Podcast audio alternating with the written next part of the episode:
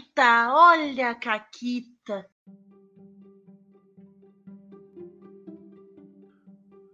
Olá, amiguinhos da quarentena. Aqui quem fala é a Paula e comigo tá a Renata. Oi, Renata. Oi, Paula, tudo bom? Tudo bom. E no acaquitonamento, como é que era que tu inventou? Acaquitonamento, isso aí. Nós temos um convidado que está aqui há dias já. Uh, Desde né? sexta-feira. Olá. Mas a gente alimentou, teve lanche, né? Queria dizer que estou sendo muito bem tratado e se eh, alguém estiver me procurando, eu mandarei notícias. Júlio isso, é pisca isso. duas vezes se tu precisa de ajuda. Tipo Ninguém isso, vai tipo ver isso. porque é um podcast. Oh, meu Deus! Não. disseram, disseram que o podcast passado era a minha história de origem de super vilã, então. É verdade. é Temos verdade. uma narrativa sendo construída ao longo do tempo. Né? Viu só?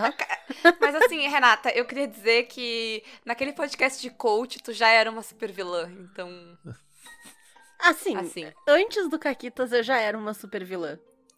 Também, também. Mas Tem assim, tu isso. mostrou todo o teu. Teu lado, aquele programa mostrou o lado podre das pessoas. Enfim. Mostrou, mostrou. Mostrou e mostrou que a Isa é muito mais podre que qualquer um de nós. A, a, a Isa é uma entidade. Ela tá de parabéns. Te amo, Isa, se estiver ouvindo esse programa. É. Te beijaria sem pensar duas vezes. Ô, louco, bicho. Tá bom, tá bom, Renata. Rapaz!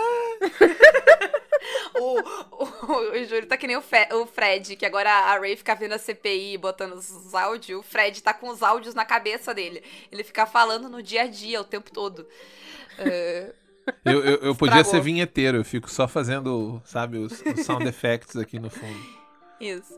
Mas. ah, voltando pro. pro... Havia um podcast que a gente ia gravar? exato, exato, havia. E eu que edito esse, então esse, esse eu mantenho o foco. Mas hoje o Júlio tá aqui pra falar do, do Rebel Rebel, o jogo que tá em playtest. Ele já falou disso um pouco ah, sobre o jogo estar em playtest no programa passado, sobre playtest. Olha só, veja você. Ah, Uau, mas- que consistência! né? Parece que a gente planejou as coisas, incrível. Mas antes da gente falar do Rebel Rebel e, e tudo mais, Júlio, dois programas seguidos significa duas caquitas seguidas. Tu tem uma caquita pra nos contar? Então, vou contar uma que tem a ver com o playtest do Rebel mesmo, né? E se você, quando ouve a- a alguém dizer Rebel Rebel, você pensa em David Bowie, você está correto, é exatamente essa impressão e, e que eu você quero. Não pensa, o que tem de errado com você? É, se não você não pensa, então escreva Rebel Rebel no Google que você não vai achar meu jogo, você vai achar David Bowie. Ele é o resultado único para essa sequência de palavras e eu não tô nem um pouco preocupado com isso, porque se a pessoa se interessa pelo jogo e descobrir o David Bowie, tá ótimo. Não, inclusive, pausa o caquetas agora. A gente espera. Vai lá ouvir. Boa. A gente não pode botar aqui de trilha sonora por motivos de direitos autorais, né? Infelizmente, tem isso. Infelizmente. Ah, mas sobre a Caquita, é que nós estávamos aqui num dos playtests finais e o meu grande amigo Tiago Eduardo, que foi editor do ED, que a gente brinca que ele é o editor, né? Por causa do tempo do ED.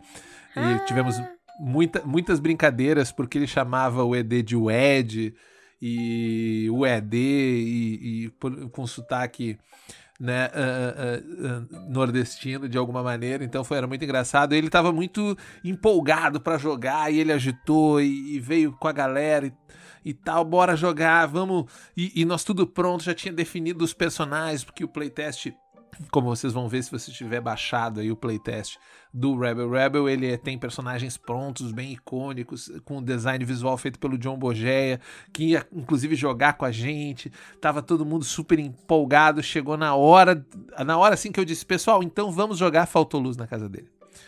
E foi assim, tão terrível e tão triste ele mandando mensagem pra gente que a gente disse assim, cara, não dá pra jogar. O, o, o, Thiago tava tão empolgado e a gente ficou só trocando ideia do jogo, eh, falando coisas, possibilidades, mas assim, uma das coisas que a pandemia nos trouxe é a, a exclusividade de jogar eh, online, que tem seus lados maravilhosos, mas tem seu ônus de que tudo depende da energia elétrica. No Brasil, faltar energia parece uma coisa comum, né? Então, É, e se não falta energia, sempre tem a internet, que é outra grande maravilha. Exata, exatamente. Se não falta energia, falta internet, foi aquela coisa. Então, a gente já tava só no áudio e a gente decidiu que. Então, foi uma, uma, um, um pequeno desastre que aconteceu que acabou frustrando todos nós, mas. E, inclusive, aquele jogo não acabou não acontecendo. Ainda quero. A gente tem que remarcar ele. Fica a agora, dívida. né, ficou a dívida de nós montarmos esse jogo para rolar ainda. Poxa. É, Poxa. Eu acho, eu acho sempre interessante quando a gente tem caquitas que vazam pra vida real, assim. Essa foi uma caquita da companhia de eletricidade. Exatamente. que inviabilizou o nosso jogo como um todo. A gente até poderia ter jogado com os outros que estavam, mas a gente decidiu que era melhor não. Não, não, não, não valia a pena. Sim. Mas, voltando então ao Rebel Rebel, o jogo, uh, qual é a proposta dele? O que que, o que, que se joga? Então, a Rebel ideia Rebel? do Rebel nasceu de que eu conhecia vários jogos de ficção científica, inclusive experimentei outros também nesse processo, mas nenhum deles me dava a ideia que eu, a coisa que eu mais gosto em jogos de ficção científica é a dinâmica do grupo control, enfrentando um desafio junto, controlando uma nave espacial. Então, basicamente, a proposta inicial nasceu de como que eu faço as pessoas interagirem ao mesmo tempo dentro de uma nave e isso não ser só uma rolagem de dados. Isso não é só, ah, vou rolar um dado aqui para resolver se a nave voou, se a nave caiu. Não era isso que eu queria. Eu queria que as coisas fossem meio que sendo construídas naquela dinâmica bem, uh, uh, seja num, numa, num episódio de Firefly, para quem conhece naquela série meio de cowboys espaciais, ou seja, num episódio de Star Trek, em que você tem o piloto e ele dá uma ideia e o capitão pede uma determinada coisa pro cientista, o cientista faz uma análise, retola para eles, fazem uma reunião e essa coisa e, e cada coisa que acontece, porque é aquela coisa, né, gente? Espaço é igual a perrengue. Se você está no espaço, tudo vai dar errado em algum determinado momento. Qualquer coisa que acontece já está errado, porque 99% das coisas você não faz a menor ideia do que, que é. Nossa, estamos voando aqui num espaço desconhecido. Pronto, qualquer pode, pode vir um pedaço, e, e a maioria da ficção científica parte desse princípio, né? Uma pedrinha que bateu na sua antena, pronto, você tem um filme sobre, né? Uh, uh, gravidade inteiro é sobre um, uma caquita. É, eu, eu, pensei em gravidade na hora, quando tu tava falando, tipo, Exatamente. perrengues no espaço. É, então tem várias ficções científicas que são baseadas de, em caquitas no espaço, né? Um perrengue que você usa. Então, eu queria que as pessoas enfrentassem isso. E à medida que eu fui desenvolvendo, a proposta cresceu um pouco para a ideia da exploração, né? Como que é lidar com o desconhecido e aprender com isso? Então, o Rebel basicamente é uma proposta de lidar com o desconhecido, aprender com isso e fazer isso em conjunto, né? Utilizando uma das coisas, uma das façanhas que a gente acha que ainda vai conseguir fazer enquanto humanidade, que é uma máquina fantástica que é uma nave espacial que pode se deslocar na imensidão do espaço. Que se tem uma coisa que é tão certa quanto o perrengue no espaço, é que ele é gigantesco. Ou seja, numa escala que a gente é incapaz de conceber. Sabe aquela coisa que a gente diz assim, quanto que é um bilhão de reais? Você não tem noção, você não consegue conceber o que, que é um bilhão de reais, né? É. Não, ninguém que tá ouvindo esse programa consegue, com certeza. Então, a imensidão entre uma estrela e a estrela mais próxima, a gente também não consegue conceber. Então, você tem que fazer uma série de, uh, uh, uh, digamos, abstrações. E como RPG ele é, né, ele é frutífero no campo da abstração, eu acho que um RPG de ficção científica é uma das melhores maneiras de a gente explorar a linguagem de ficção científica tão boa quanto um filme, um livro e tal, pra gente explorar, entender melhor e descobrir como é que é esse negócio de enfrentar o desconhecido, né? E para esse playtest em específico, a gente tem uma proposta de aventura, certo? Sim, sim. E, e, e, esse playtest, ele tem. No Rebel a gente chama a aventura de trama. Né? Por que, que ele é chamado de trama? Porque assim, todo mundo fala, ah, não, RPG não é ter roteiro e tal, mas eu, particularmente, sei que as pessoas gostam muito de preparar aventuras, né? Uma coisa que a galera gosta de preparar o que vai acontecer, ah, possível, vou pensar aqui o que pode acontecer. E eu, particularmente, não gosto muito desse tipo de jogo. Eu gosto do jogo que você senta, você tem algumas ideias estabelecidas e deixa rolar para ver o que acontece. Então a trama que acompanha o playtest é uma trama política sobre um, um uma missão que esse grupo, porque o playtest, ele basicamente você tem um conjunto de, de personagens pré-prontos que controlam uma nave pequena né, ali e cada um deles tem a sua função e eles estão indo nessa, nessa missão para fazer para fazer um transporte de uma pessoa que eles não sabem quem é. Então essa pessoa está se locomovendo por esse lugar, existe intrigas políticas entre esse lugar e outro lugar, tem outras coisas acontecendo, tem um elemento desconhecido e meio uh, uh, fantástico que também está envolvido nessa história, mas nada ali está certo. Então é como se você jogasse um monte de, de problema num caldeirão, agitasse e diz assim: agora entra aí, sabe? Bota a mão nesse buraco aí, que você sabe que tem uma cobra lá e vê que você. Você lembra aquela brincadeira do Gugu de bota a mão no saco ali e pega alguma. Essa é só pra velho.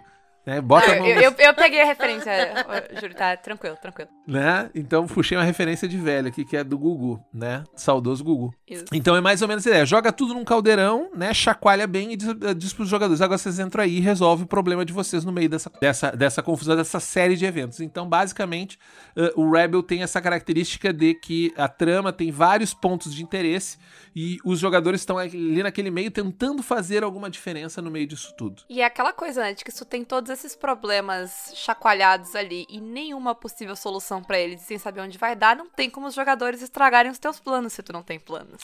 Exatamente. Exato. Exatamente. Inclusive, até uma coisa que uma das pessoas que leu o, o, o playtest diz assim: caramba, eu acho que mesmo que as pessoas leiam, claro que vai estragar uma surpresinha ou outra, assim, um twistzinho, mas mesmo a pessoa lendo a aventura, dá para rolar uma aventura e, e, e, e, ser surpreendente, sabe? Mesmo ela sabendo o que vai estar tá ali. Porque não tem como você saber a consequência. Eu só disse assim: olha, tem esse, tem esse, tem esse, tem esse, eles estão interessados nisso e deixa rolar e deixa ver o que, que acontece, né? Então. Sim. Até porque quem tá narrando vai colocar o, o seu flavor ali, né? Então. Sem dúvida. Vai sair coisa diferente. Mas tu falou, tem uns personagens prontos já para jogar essa aventura. E quando tu cria um personagem em Rebel Rebel, tu tem basicamente duas coisas que tu escolhe, né, para esse personagem. Tu escolhe qual é a, a, posição dele na nave, qual é o papel dele na nave e qual é o papel dele na vida, digamos assim, né? Exatamente, a personalidade, né? Meio que da onde que ele veio e como que ele enxerga o mundo à volta dele no campo pessoal, né? Então, basicamente, quando você for montar, não é o caso no playtest, porque no playtest eh, os personagens já vêm montados, você vai ter duas fichas de personagem. Uma que você escolhe a sua personalidade, que você pode, por exemplo, ser uma exploradora, ou ser uma pessoa negociadora, ou ser um, um, estranho, que é um alienígena, você pode, por exemplo, criar ah, um alienígena desde a concepção da sua raça, o que, que ela tem de peculiaridade, por que, que ela é diferente, o que, que ela está fazendo naquela sociedade intergaláctica, e também escolhe, para combinar com isso, a sua, uh, a sua posição dentro da nave. Se você é comandante, você aqui assume uma posição de liderança, se você é um cientista que vai estar tá preocupado em analisar, em aprender. Você é um engenheiro que vai consertar a nave, você é piloto que vai controlar, ou se você é um agente de segurança de operações. Então, dessas combinações, você tem uma gama que, a princípio, pretende abranger a maioria dos tropes e dos, e dos clichês, digamos assim, da ficção científica. Desde o, o, o capitão, uh, digamos, diplomata, super capitão Picard, assim, que resolve tudo com uma conversa e que antes de, de atirar em alguém ele puxa um manual de burocracia e diz que segundo a seção 4, subseção 7, você não pode falar comigo agora e o cara aceita, que é uma coisa que né, só o Capitão Picard faria, ao passo que também você pode ser um, um, um Han Solo, aquele cara que, né, que é um, um... Que atira primeiro. É, que atira primeiro, apesar de que uma das reclamações né? do jogo é não atire primeiro, né? É, é, um jogo, não é sobre atirar primeiro, é um jogo sobre resolver coisas de outras formas, né? Mas você pode, se você quiser fazer. Mas... eu, quero, eu quero o meme do Han Solo chorando agora, porque ele não pode atirar primeiro. É, isso é uma tá coisa tá que mudou. É, falando em playtest, isso é uma coisa que mudou no playtest, porque no começo estava escrito assim: ah, seja o Han Solo sempre, sempre atire primeiro. E aí eu fui fazendo um playtest eu vi, nossa, o jogo incentiva o exato contrário, né?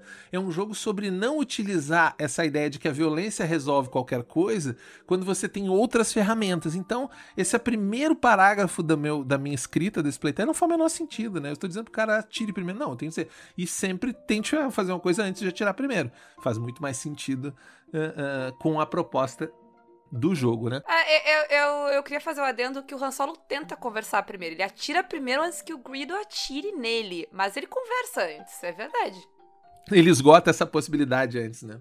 Uh, é, sobre o personagem, né? Uh, esse, esse grupo, esse grupo de personagem, então ele vai ter a sua posição na nave, o que, que ele faz, e vai ter partes da aventura que vão ocorrer fora da nave, né, da, da, das tramas, e vai ter momentos da trama que vai acontecer dentro da nave. Na, na trama que tem no playtest, ela acontece em grande maioria fora da nave, e depois, eh, na hora da fuga, pode ocorrer alguma coisa dentro da nave, então tem como tem regras para você utilizar a nave, mas o foco desse primeira interação do playtest, e aqui já fazendo um spoiler, né, porque a gente pretende lançar outras interações, meio que vai ter outros open testes com outro foco, né, para esse mesmo uh, para esse mesmo setup de regras, esses mesmos personagens. Então, a ideia é que quem está jogando e quiser, sei lá, fazer uma mini campanha, a gente ainda vai oferecer com o passar do tempo, não, não sei que prazo, um pouco mais de outros testes que a gente quer fazer, mas esse está focado bastante na interação das personagens, digamos assim, né, com com o ambiente em torno delas. E como tu falou então, né? Tem momentos dentro da nave e momentos fora da nave e vão ter diferenças mecânicas na hora de agir quando tu tá dentro ou fora da nave. Então, primeiro, eu acho que a gente pode começar contando pro pessoal que o Rebel Rebel ele roda no Queen System, certo? Exato, a base dele é toda na mesma lógica do God Save the Queen, na qual você vai montar uma pilha de dados, vai rolar esses dados e alocar os seus dados que você vai alocar os resultados que conforme a, a necessidade da sua ação. Mas a diferença principal dele é que no God Save the Queen, o Queen System ele parte da ideia de resolver uma cena. Então, normalmente você vai rolar um conjunto muito grande de dados, né, um número, né, vai rolar 6, 7, 8 dados e vai segurar e vai ir resolvendo ao longo do tempo.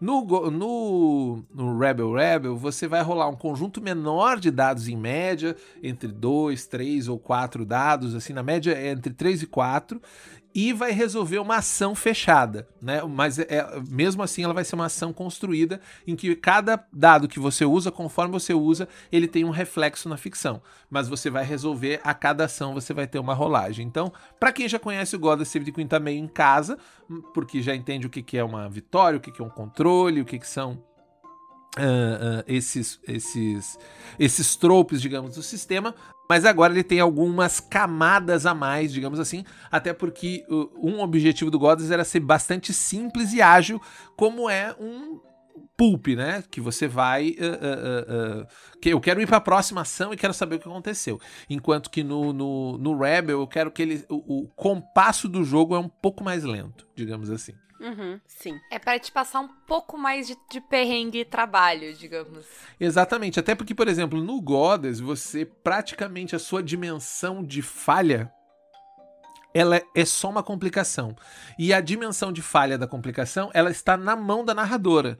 Ou seja, a narradora pode ou não te evocar uma falha. Só que no Rebel, um dos resultados do dado ele não vale nada. Ou seja, existe muito raramente a possibilidade de você tirar um nada ou um nada mais entropias, que é o nome da complicação uh, nesse aqui que a gente vai falar mais para frente. Mas digamos que no Goddess você tivesse a possibilidade de tirar um resultado que é uma falha completa. Não existe isso no Goddess, né? Você sempre vai conseguir tirar algum dado que consegue. Nesse não, você pode tirar, por exemplo, uma falha completa e isso te vai ter consequências bem agravadas. Então, uh, os personagens erram mais em Rebel e isso é parte da, da, do perigo e do perrengue que é estar no espaço. Né? Uhum. Sim, o, o sistema ele acaba refletindo que o cenário dele, né?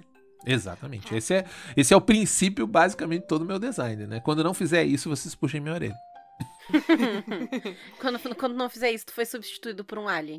É. Ou, ou eu tô ficando cagado também, pode ser que eu já tô ficando pode velho. Ser, né? Pode ser, Eu vou dar um pulinho aqui na, na pauta. Tu comentou do resultado da filha de dados, que né, é, uhum. é o mesmo do Goddess, pessoal que acompanha o Caquitas já, já está acostumado. Mas tu falou uma palavra nova que é entropia. Então, qual é a da entropia? Então, é que no Goddess, quando você tira um, um 1, digamos assim, ele é uma complicação, né? Ele é um elemento que alimenta a narradora de coisas que ela pode fazer contra você.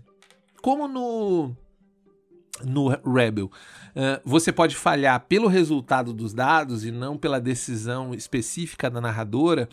O dado 1, que antes era uma complicação, ele tem uma nova aplicação. Que a entropia é aquela nossa uh, uh, tendência, digamos, do, do universo, das coisas, da energia, de tudo que nos cerca, né? Da tendência de se autoconsumir, de se destruir, de se desorganizar. Uh, com o passar do, da medida do tempo, digamos assim. Então, a gente deu o nome de entropia exatamente para que ela reflita esse perrengue um pouco mais duradouro, né? Alguma coisa que você está prevendo um problema que vem a seguir. Quando a entropia você coloca ela uh, como uma, uma questão que você vai alocar ela num espaço, então antes do narra, da narradora narradora, ou no caso o nome correto no Gods é Zig, então a pessoa que gerencia o jogo. No Rebel, na... não no Gods. No... Isso, desculpa, no Rebel, já estou me confundindo todo aqui, mas no Rebel, o Zig é quem. Uh, uh, e não é O nem A, Zig é Zig apenas, né? Uh, é quem gerencia e faz esse papel de narração ao longo de toda a história, né? Então, Zig, ele vai estar. Tá, antes dele receber a entropia, o jogador ou jogadora tem a decisão do que ele vai fazer com ela. E ele pode conceder ela para o para Zig, que basicamente vai ter o mesmo efeito que o, o no Goddess, que é uh, Zig vai poder utilizar isso para aumentar os problemas dele, que ele não pode fazer isso em outras consequências, ele só pode se ele tiver uh, entropias para fazer, ou ele pode dar outro destino, ele pode transformar aquilo em uma, uma complicação futura, alocando esse dado em algum dos atributos dele. E isso significa que aquela parte onde ele colocaria o dado que ele teria para alocar, ele vai estar tá fechado, então vai atrapalhar, mas em compensação, aquele risco eu não tenho, aquele risco nesse momento, então eu estou gerando um problema para o futuro, ou eu posso fazer a, a, a, assumir aquela entropia como um fardo, colocar ela como um peso, algo que vai no futuro gerar uma marca, um, algo duradouro na minha, na minha psique, na minha, no meu histórico de personagem, que vai me acompanhar para o resto da vida. Então eu vou evoluir de alguma forma, porque as marcas elas têm efeitos negativos e positivos. Então não é como se eu não quisesse ter mais marcas. Quanto mais marcas eu tenho, mais oportunidades eu tenho de recuperar meu ímpeto que é, a, a, mecânica de recuperação do ímpeto depende das minhas marcas. E o que gera mais marcas em mim é carregar entropias como um fardo. Então, é meio que quando eu tiro uma quantidade, por exemplo, de entropias, eu vou tomar uma decisão uh, uh, qualitativa no meu jogo, que é o seguinte: se eu conseguir, com os dados que eu tenho, eliminar todas as uh, os níveis de desafio, né? Que seriam aqui, aqui, aqui as oposições que estão contra mim, que no Goddess lá é os percalços, as o, o que você tem contra você. E no Rebel a gente chama de nível desafio. Se eu conseguir eliminar todos eles e eu conceder as minhas entropias, elas se eliminam. Ou seja, eu não sei quanto que é o nível de desafio quando eu estou fazendo um teste. O a Zig vai me dar uma ideia da situação e eu vou tentar aprender o que está acontecendo. Ah, será que eu estou mais risco? É mais arriscado? O que, que eu consigo resolver? Se eu conseguir com os meus dados resolver tudo e concedi, e o e Zig vai me dizer isso só depois depois que eu tomei essa decisão do que fazer com a minha entropia, uh, eu elimino elas, ou seja, eu tomei a melhor decisão possível, elas não gerar nenhum problema. Agora, se eu decidir alocar elas em algum lugar uh, uh, do meu, do minha, da minha da minha ficha, eu estou jogando esse problema para frente. Agora, se eu decidir conceder e eu não conseguir eliminar todos os níveis de desafio, aqueles níveis de desafio vão perdurar na cena por mais um teste, o Zig pode utilizar todas as minhas eh, entropias para gerar mais perigo, ou seja, eu posso escalar o perigo agora, eu posso esperar que o perigo vai depois, eu posso fazer uma aposta, né? O famoso press your luck, eu vou puxar minha sorte. Será que eu entendi bem o que está acontecendo a ponto de eu achar que não, eu consegui resolver tudo, eu consegui entender. Até por isso que uma das ações que você pode fazer no jogo é análise que antes no, no, no Goddess você vai colocar lá se você é uh, mais agressiva, se você é mais. Né, uh, como é que é? Agora me fugiu da cabeça, me ajuda, embaixadora. Qual que é ah, as ações chanceler, do Chanceler, peraí. É, chanceler, chanceler. me respeita. A, ah. a chanceler... Qual que Mas é do a... Goddess as ações possíveis? É... No caso de agir das formas de ação, Discreta, é elegante, elegante Isso, isso. Elegante, discreta. É... Precisa. Precisa e rápida. Beleza, rápida, são essas quatro. No, no Rebel são três. E você pode ser uh, preciso, uh, uh, precisão, performance e análise. Precisão é mais ou menos igual, é o quão específico é o resultado da sua ação.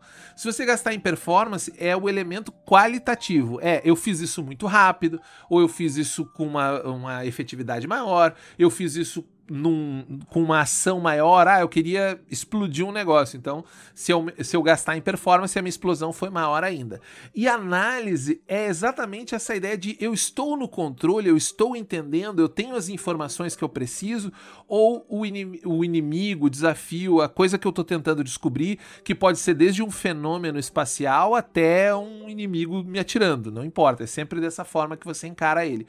Será que eu consegui entender ele? Então você usa análise para descobrir coisas. Então, quanto mais análise você usa, maior a sua chance de fazer esse trade bem feito entre as suas entropias que você carregou. Então, como eu acho que é uma, uma ação que é muito comum quando a gente está jogando, é quando o, o, a pessoa jogadora ela tira muitas entropias, que ela sabe que ela tem um risco alto na mão de ampliar os problemas dela, ela vai gastar mais em análise. Ou seja, ela não vai estar tá agindo diretamente sobre a, a, o perigo, mas vai estar tá entendendo ele melhor, para talvez uma segunda, num segundo ataque, resolver ele de forma mais precisa, digamos assim. Então, é, foi, é, é legal que você pode fazer esse jogo, essas trocas no seu teste. Um teste não é só uma relação de uh, uh, seja binária, né, de conseguir ou não conseguir, e também não é aquela reação de resultado parcial, que é uma coisa que que o PBTA faz é, muito bem, mas que eu também não queria. Eu queria aquela coisa de você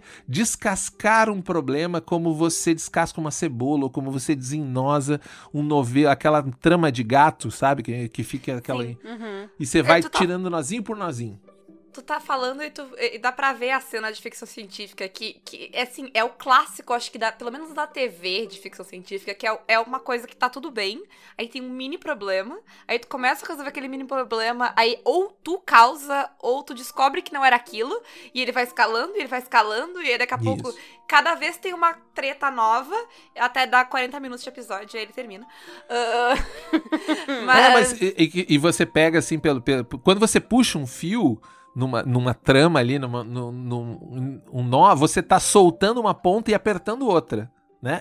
E eu queria muito dar é, essa é impressão, é, entendeu? É bem isso, exatamente. É aquela coisa de que tu, eu, eu sempre vejo o, aquela cena cômica de desenho animado, que é, sei lá, um tanque de água estourando e o cara vai botando os dedos e os dedos do pé e da mão, e daqui a pouco ele não tem mais dedo e estoura na cara.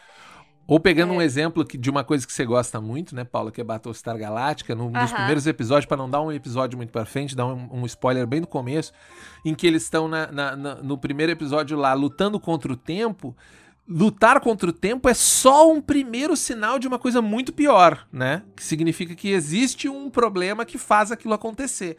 Como que eles vão descobrir é baseado nas atitudes que eles vão tomando e aquilo vai escalando. Ah, não, mas agora eu vou trocar, não, agora tem, agora a galera tá cansada e tá piorando e tá Exatamente. ficando sem recurso. E nossa, tem um traidor, a nave voltou, mas por que, que ela voltou? E aí o Adama, gênio, né? Porque, né, ele é o personagem gênio, diz assim: "Ah, não, marca de novo o tempo". Aí todo mundo fica dizendo, mas por quê? Porque agora eu acho que eu descobri por que que né? Ele, ele acabou de gastar um, um, um, Aquele momento em que o Adama diz assim, marca de novo no cronômetro, é o momento exato em que ele gastou uma vitória em análise.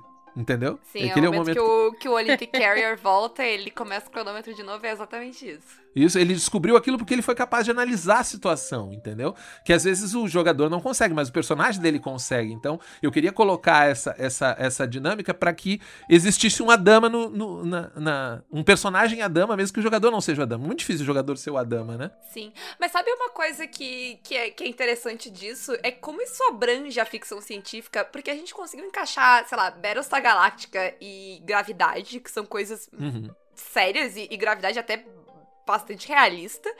E, mas sei lá, tu pega um Star Trek da vida, um, sei lá, Doctor Who da vida, tipo, é, todo mundo funciona nessa mesma base de problemas escalando e, e, e realmente perrengues no espaço, assim. É uma série de. É, tudo que tem navinha se resume a perrengues no espaço. Isso. É, Perdidos no Espaço, que o playtest que a gente fez com uhum. vocês, né? Que Sim. era a galera, tipo, vocês foram cada vez mais. Quer dizer, como vocês dividiram o grupo, tinha o grupo afundando no perrengue e o grupo descobrindo o que tinha que ser descoberto. Isso. É, Foi exatamente. que a, a gente é o terror do. A gente tá. É, é playtest hardcore. Vamos, não, vamos separar o grupo. Isso. É isso. Exatamente. né? Mas ficou meio que vocês descobrindo coisas, né? Fazendo aquela coisa.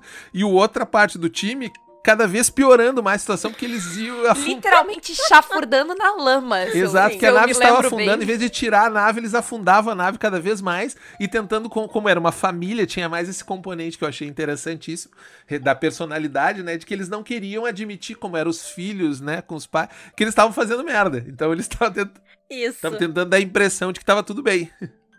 Aham, lá na, na gravação. Não, não, tá tudo bem. A nave metade já. assim. Sim, e claro que o lado que tava sendo competente era eu e a Paula, enquanto o Fred e o Ângelo chafurdavam na lama. É Era verdade. As, as- eram as crianças fazendo merda. dizendo, não, não. Tá tudo bem aqui. Tá tudo certo. Nenhum problema. isso. Sim. Mas uma coisa que eu gostei muito quando eu li o playtest do Rebel é como que se constrói o nível de ameaça, porque eu achei ele muito bem explicadinho, muito bem colocado ali, e ele faz muito sentido pra mim. Então conta um pouco, pessoal, como é que se constrói, como é que se monta a dificuldade de uma cena ou né, de uma ação que a pessoa vai fazer. É, ah, quem, as- quem é ah, ouvinte assíduo do Caquitas viu que a gente falou de playtest no anterior, né? E eu até comentei que parte desse processo de playtest ajuda você a parametrizar melhor como que você expõe a construção. Para mim, um dos grandes desafios dessa mecânica funcionar, essa que eu falei para você, é que gerar um desafio, um nível de ameaça, né? E como que é, é, é, o, o- o personagem vai, eh, digamos, descascar essa cebola fazia muito sentido na minha cabeça, né? E eu tinha várias ideias de como pegar, porque eu conheço muitos, eh, ci- eh, gosto muito de ficção científica, então conheço Battlestar Galactica, Star Trek, Firefly, já vem automático pra mim, eu já começo a encaixar isso vai aqui, isso vai ali, mas eu fiquei. Mas a minha preocupação era que as pessoas não iam ter esse, esse feedback. Então, eu precisava criar uma lógica que para ela fosse fácil de olhar para uma situação. E aí eu lembro sempre que uma das coisas que eu acho particularmente que D&D, por exemplo, ele é tão ah, ah, considerado assim fácil, ele não é, mas é considerado fácil, porque ele entrega muitas coisas de interação pronta. E a interação é sempre um desafio, né? Como que uma, um, um- um- um perigo, um inimigo interage com os jogadores. Isso já vem muito pronto. E no, no Rebel é o exato contrário, assim como é no God, você tem que olhar a situação e a partir da situação é que você vai formular como que funciona aquele desafio para os jogadores. Isso tende a ser complexo. Então isso é uma coisa que inclusive eu não consegui alcançar com o Goddess, que eu acho que agora a gente conseguiu alcançar com o Rebel, que é construir isso a partir de dimensões de ameaça. Então quando você tem um perigo, seja ele algo que você não entende, seja algo que eh, você precisa superar, ou pode ser um muro, e o exemplo que eu dou no, no playtest é um muro, tipo, eu preciso passar por esse muro para chegar onde eu quero. Beleza. Então você definiu o seu objetivo naquela ação. E a partir disso, Zig vai olhar e vai olhar três dimensões. Qual que é a agenda do muro, ou seja, o que, que o muro está tentando alcançar, qual a capacidade de agressão do muro, que é o que, que ele é capaz de te agredir, e se alguma coisa que o muro esconde pode te gerar um problema e pode ser algo que você vai ter que lidar ali na frente, que é a dissimulação. Então ele tem três dimensões: agenda, agressão e dissimulação. Toda cena, todo inimigo, todo desafio, todo fenômeno espacial vai ter a sua agenda, que é algo que ele quer cumprir, independente do que você fizer. Então o muro está ali parado impedindo você passar. Quer você queira passar ou não. Então a agenda é sempre essa coisa que a- aquela ameaça, aquilo que está impedindo você de prosseguir, que te motivou você montar aquela pilha de dados, tem independente de você existir. E a agressão é a capacidade dela de causar dano a você de alguma forma, mesmo que isso não esteja relacionado na agenda, porque pensa, veja bem, se o muro tem um monte de farpa lá, eh, pra te agredir, sei lá, ele tem um arame farpado, um caco de vidro, por exemplo, a agenda dele é impedir você de passar. Então você vai ser agredido por ele só se você tentar interferir na agenda dele. Mas em alguns casos a capacidade de agressão não está diretamente relacionada à agenda. Pode ser um, uma- um- um- um grupo de guardas, por exemplo, guardando um local, a agenda deles é manter o local seguro. Eles só vão te agredir se você tentar necessariamente entrar naquela situação. E às vezes ele talvez nem tenha níveis de agressão. E a dissimulação é aquilo que você não é capaz de simplesmente observar a partir da descrição que Zig vai te dar. Porque Zig nunca vai te dizer, ah, são oito níveis de ameaça. Ele vai dizer, olha, esse muro é um muro alto, bem uh, reforçado, tem alguns espetos ali, uma grade. Aí vai dizer, ah, mas beleza, então ele é capaz de me agredir e ele é, é uma agenda alta. Então eu vou chutar aqui que uh, seja três. Eu, se eu conseguir umas três vitórias ou duas vitórias no controle, eu passo. Vou rolar meus dados aqui ver o que eu consigo. Só que atrás do muro tinha um cachorro, um cachorro bravo, e você não tinha como ver aquilo. Então, se você tivesse preparado para isso, você já poderia, uh, através do, da sua análise, descobrir o que, que, tinha atrás do muro. Então, basicamente, qualquer tipo, ou numa conversa, por exemplo, ah, uma conversa que eu vou tentar convencer uma pessoa numa festa a me levar, a, a levar ela para um cantinho para conversar um pouco melhor. Aí vocês, a imaginação de vocês uh, flutue aí o que, que eu quero saber sabe fazer no cantinho com a pessoa, né? Uh, mas a pessoa tem uma agenda que, é, que pode não estar tá relacionada a isso. A agenda dela é, sei lá, eu quero comer canapés. É a agenda da pessoa. E você está ali atrapalhando ela de alguma forma. Ela é, pode capaz de te agredir? Pode. Ela pode te, te atrapalhar, gritar com você, atingir o seu psicológico, uh, dizer sai daqui, seu mala, não me enche o saco. E talvez ela tenha alguma coisa a esconder, que na verdade ela está tentando atrair a tua, a, a tua atenção enquanto um grupo se aproxima para te pegar. Então tem sempre você vai conseguir encaixar nesses níveis de ameaça uma agenda, agressão e dissimulação. Então esse sistema eu criei para que a pessoa que vai narrar a aventura, né, que vai estar tá ali como Zig, ela consiga com facilidade, claro que no começo vai ser um pouco complexo e no livro eu pretendo trazer uns tabelões mostrando assim o que que uma nave tem de agenda, o que que uma nave pode agredir, o que que um grupo, né, o que que um monstro, o que que uma estrela em, em fusão, um quasar pode ter de simulação, para que fique mais presente mesmo para quem não tem o background, mas a ideia é que a lógica seja sempre a mesma. Sim. Não, eu, eu achei já no playtest muito bom para dar uma ideia, porque isso é uma coisa que, ao menos eu, sempre sofro em jogos que tu tem que criar algum tipo de nível de desafio. No próprio D&D, seja colocar o número correto de monstros para que seja desafiador, mas não completamente assassino, é uma coisa que é complexa, né? Então eu, eu acho que ele ficou muito bom, muito bem explicadinho, e acho que vai ajudar bastante. É, a ideia é ele crescer, até um parte do feedback eh, que a gente pede do playtest é sobre a leitura, né? Então tem uma fase de feedback que é sobre leitura, né? Você leu, você responde, mesmo que você não jogue. Então acredito que, como é muito difícil que as pessoas consigam tempo, é complicado, vai dedicar ainda um playtest de alguém que nem tá pronto ainda, eu espero conseguir bastante feedback de leitura, que é um dos objetivos também muito importantes e um pouco de feedback de jogo, né? Então eu acho que eu quero que, que, quero ver se isso, além da percepção da Renata, que é maravilhosa, que eu aproveito muito ela, inclusive Renata está nomeada no playtest como uma nossas revisões de argumentos, eh, nos é deu verdade. vários argumentos durante o processo de desenvolvimento desse playtest. Uh, estou eu com a Paula aqui criando, uh, alimentando um pouco mais esse monstro que criamos. É, eu tô aqui só, só observando. né? Mas que a pessoa também, quem jogar, vai ter também algumas uh, possibilidades ricas de nos dar feedback aí, mas principalmente ler pode ser já ser um grande feedback. Você baixou, leu e se motivou a responder o questionário, já vai ter ajudado bastante a gente nesse processo. E aí a outra coisa que eu achei muito legal é, tu comentou antes que tu pode colocar, alocar a tua entropia de vários jeitos diferentes e tal. E um dos jeitos é colocá-la como fardos para ti, que tu pode lidar depois com as tuas marcas. Então tu traz os compromissos, que já é um conceito que quem jogou Godas já pode estar tá um pouco mais familiarizado dos compromissos. E as marcas. Então, o que, que são esses compromissos e marcas dentro do Rebel Rebel? Uh, legal. Então, o, você vê, eu acho a mecânica de karma, modéstia à parte, né? Uma das coisas mais bem feitas que eu já fiz em game design da vida. É uma das coisas que eu acho que demarca o Goddess e dá para ele aquilo que eu queria que as pessoas sentissem. E, ou seja, é uma mecânica muito boa. E aí você mexer num negócio que funciona é um pesadelo. Né? Porque tudo que você faz é pior do que aquela primeira coisa que você fez. Mas uhum. eu tinha eu tinha na minha cabeça um objetivo muito claro de que no Rebel eu queria dar poder para o jogador pirar na batatinha sobre isso, mais do que no Godas. Porque no Godas, o que que é? Eu prendo os personagens ao clichê do pulp. E, mas prendo de um jeito que as pessoas acham legal, tipo a, destinos de heroína, os karmas ali. Ele tem ali um, um jogo de cintura para montar a personagem, mas cada tipo de karma traz alguma coisa e a pessoa vai.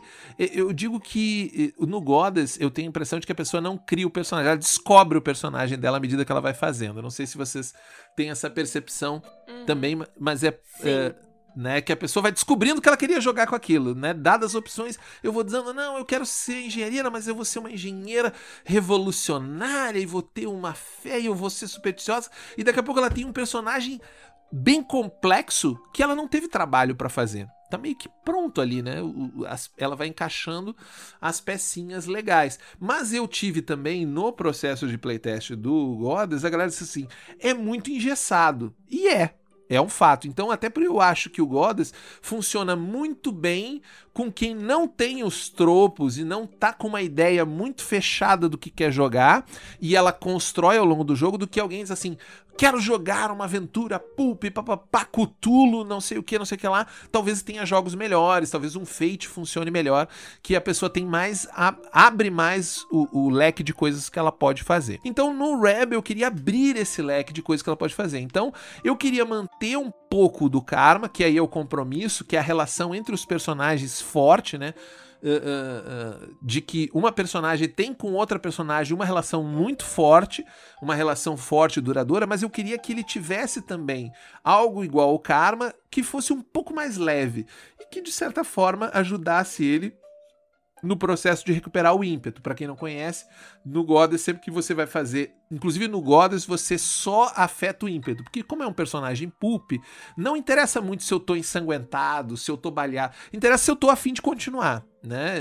O Sim. personagem diz assim, ah, eu, eu, eu vou te matar, desgraçado, e segue, entendeu? Não importa, ele, ele, ele surge de novo. Ninguém morre no Goddess, só morre se quiser né? E no Rebel não ia ter assim, as pessoas precisam ficar feridas, precisam estar numa situação perrengue, lembra que é perrengue. Então o Goddess tem condições, o Goddess não, desculpa, o Rebel tem condições mais físicas, mais coisas que te atrapalham mesmo. Então as marcas seriam um jeito mais leve de recuperar esse ímpeto, que é a vontade da pessoa continuar. E, e que ele fosse ah, aquilo que, em certo ponto, me inspirei também no, no Jorge Valpassos, no no Deloyal, quando ele fala das minúcias, né? Aquilo que aquele detalhezinho do seu personagem que não interessa para ninguém, que que é só aquele chan, mas aí é um chan que tem mecânica para isso, entendeu? Vai te ajudar de alguma forma. Ter um cachorrinho é só um chan. Não, ter um cachorrinho pode fazer você gerar, trazer motivação que você precisa para continuar seguindo, porque sei lá, você precisa alimentar seu cachorro, você esqueceu o seu cachorro em algum lugar, ou seu cachorro precisa ter a sua, manter a sua mãe, você é pai de pet, mãe de pet, né? Ele precisa manter o seu pai, e isso é uma motivação para você seguir lutando, né? Se não me engano, no, no Gravidade, eu não me lembro agora, tem um momento meio assim também que a pessoa começa a referenciar coisas que ela para ela poder seguir, ela tem que voltar e, e, e, se conectar. Então eu acho que também parte veio daí. Então as marcas são minúcias, são coisas que você acredita, pessoas que você não gosta, um, um, tem vários tipos. Então ele é muito mais aberto. Então, apesar de inclusive o playtest trazer um, um conjunto de exemplos pequeno, no livro a ideia é ter um conjunto bem maior de exemplos, uma marca é qualquer coisa que o, person... o jogador acredite que é relevante para o seu personagem que é relevante, que impacta ele de alguma forma, que impacta a motivação dele. Uh, ah, meu personagem torce para um time de futebol do futuro. Isso é uma marca. Pode ser.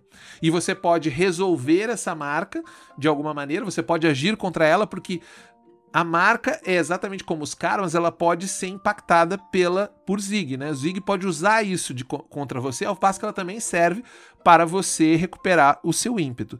E as entropias, como eu falei, são coisas que são rastros digamos assim, que as suas decisões vão deixando em você ao longo do jogo. Então, no final de cada sessão, você vai pegar lá, eu coloquei como fardo três entropias.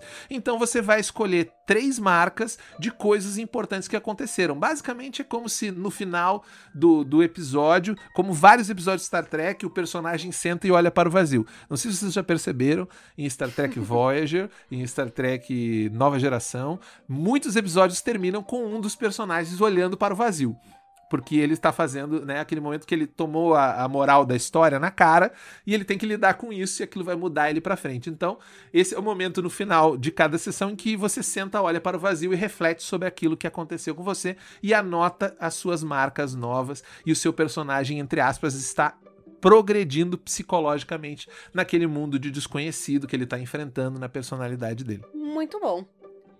Eu, quando eu li, eu achei que, que dava muita margem para é, é, literalmente o que tu falou, pirar na batatinha.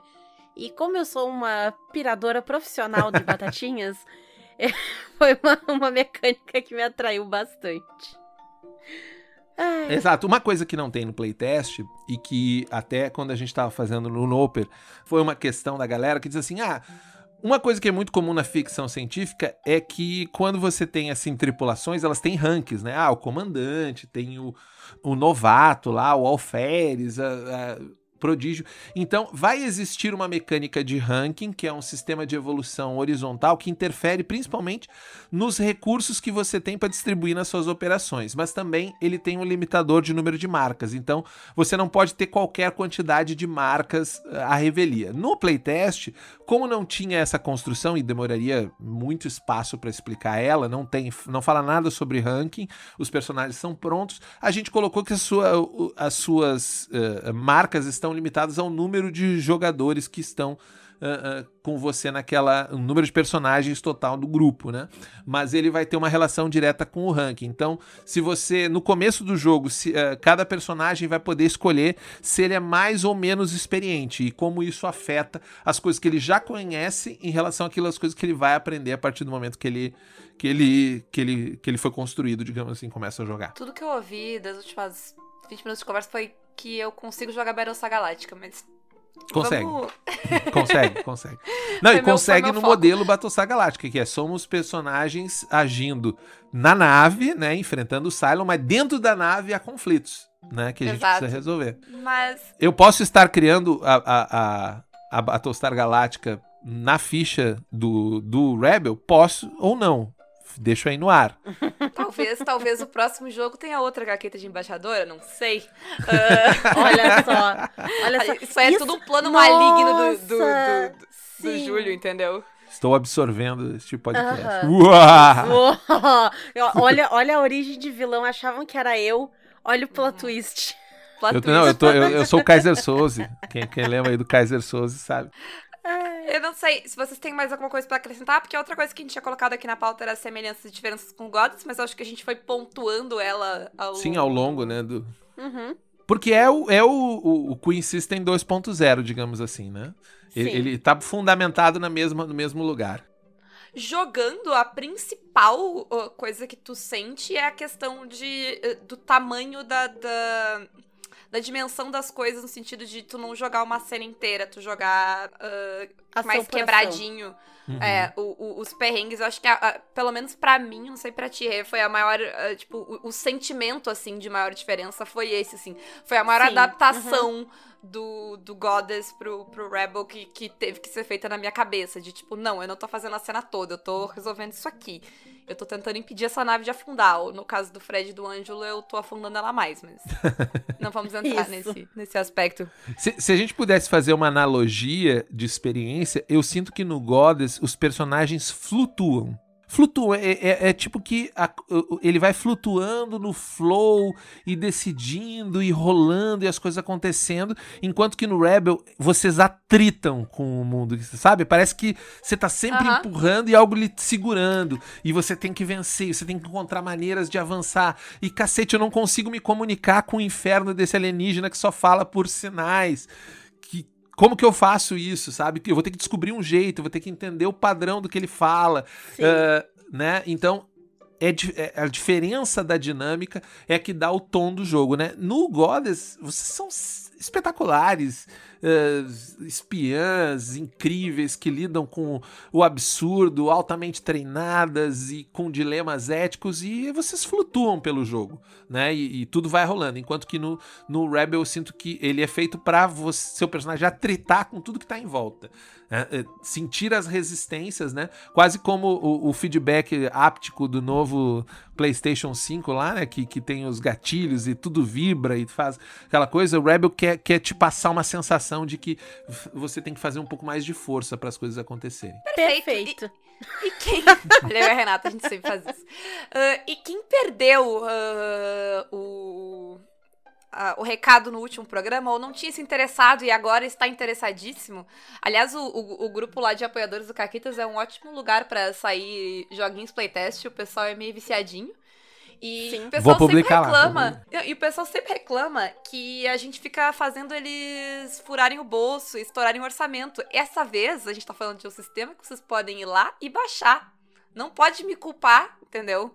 Por não pagar o lanche desse do dia uhum. de hoje, porque o Rebel é só ir lá e baixar e playtestear. Então, Exatamente. Então, onde vai? Como é que faz?